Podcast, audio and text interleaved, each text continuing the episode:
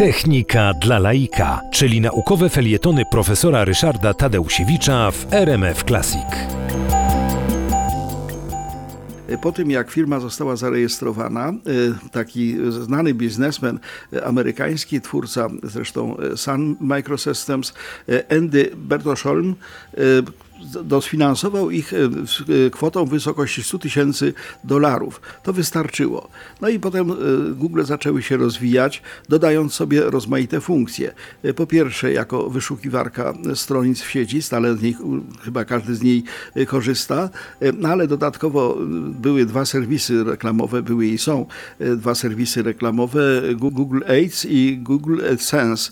One dostarczają finansów i to dużych finansów. Google są bardzo dobrze zarabiającą firmą. Natomiast później pojawiła się oferta Gmail, czyli takiej poczty internetowej, to w 2004 roku, 1 kwietnia. Ludzie myśleli, że to w ogóle jest kawał prima aprilisowy. Okazało się, że rzeczywiście Google zaoferowały na bardzo dobrych zasadach właśnie możliwość poczty internetowej.